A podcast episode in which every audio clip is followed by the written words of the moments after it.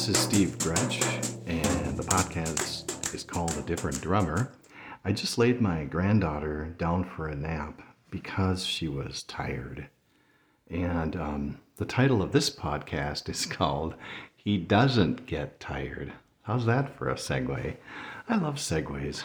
Um, the verse is Isaiah 40, 28. Do you not know? Have you not heard? The Lord is the everlasting God, the creator of the ends of the earth. He will not grow tired or weary, and his understanding no one can fathom. We get tired, we get exhausted. We're the ones that get tired and weary. He is everlasting without end, which is basically no van. There's a the van at the vanishing point. It just doesn't exist. There is no end to his everlastingness. He doesn't get weary. He doesn't get tired. He doesn't. Though I looked at that those words, they're pretty close to the same.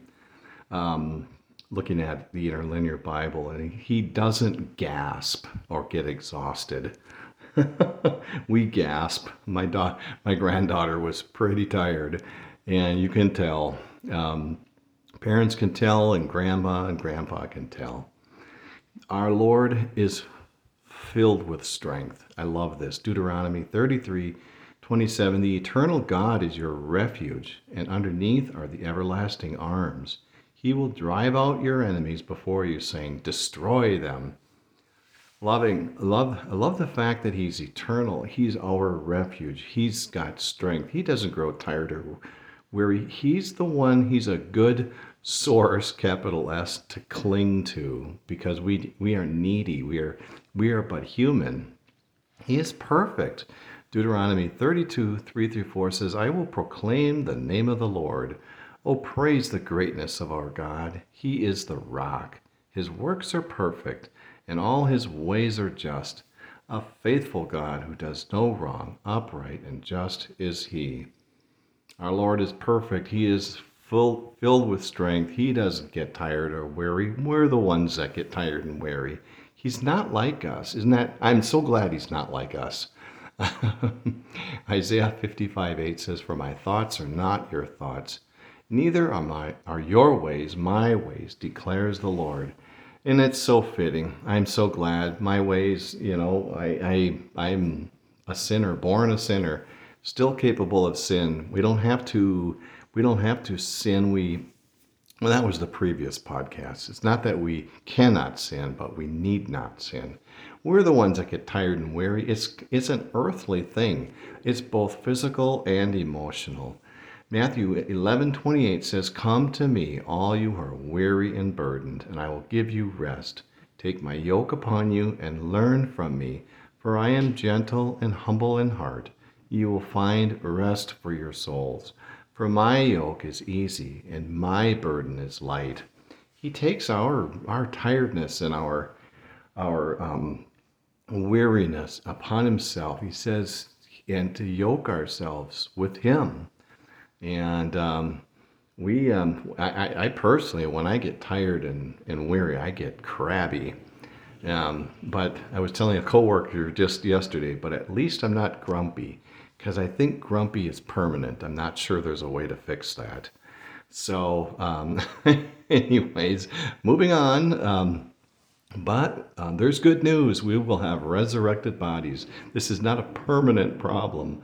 Philippians 3 20 to 21. But our citizenship is in heaven, and we eagerly wait a Savior from there, the Lord Jesus Christ, who by the power that enables him to bring everything under his control will transform our lowly bodies so that they will be like his glorious body. So it's not it's not over. It's not by over by any means.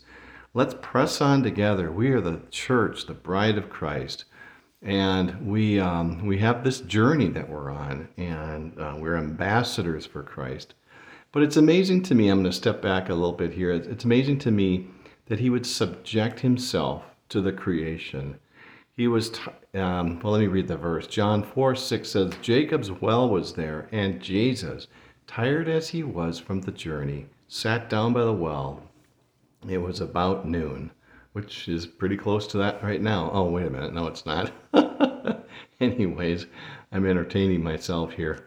Um, so there you there you have it. Jesus, the Creator, the Son of God, came down and submitted himself to the Father's will, and he himself, in physical form, very human, became tired.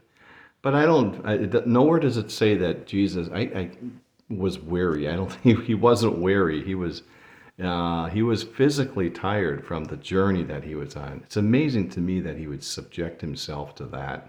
So in his physical form, his um, when he was walking the earth, yeah, he got tired from from uh, from being on journeys and such things. But here we are.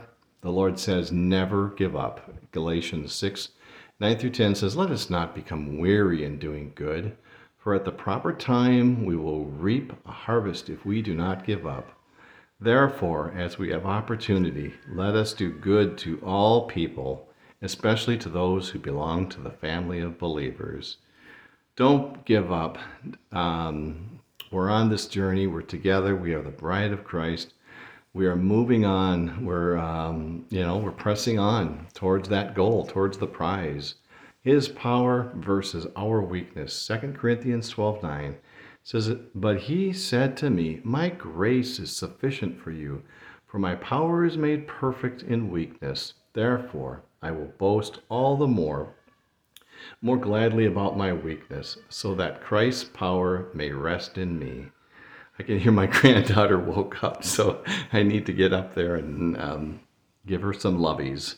So the promise is he doesn't get tired. It's a good thing to cling to him. He is the source of all that is not not even capable of getting weary and tired. All those things are earthly. He is God. He's a strong tower. Well, that's all I have. I hope you have a great day and we'll talk to you soon. Take care.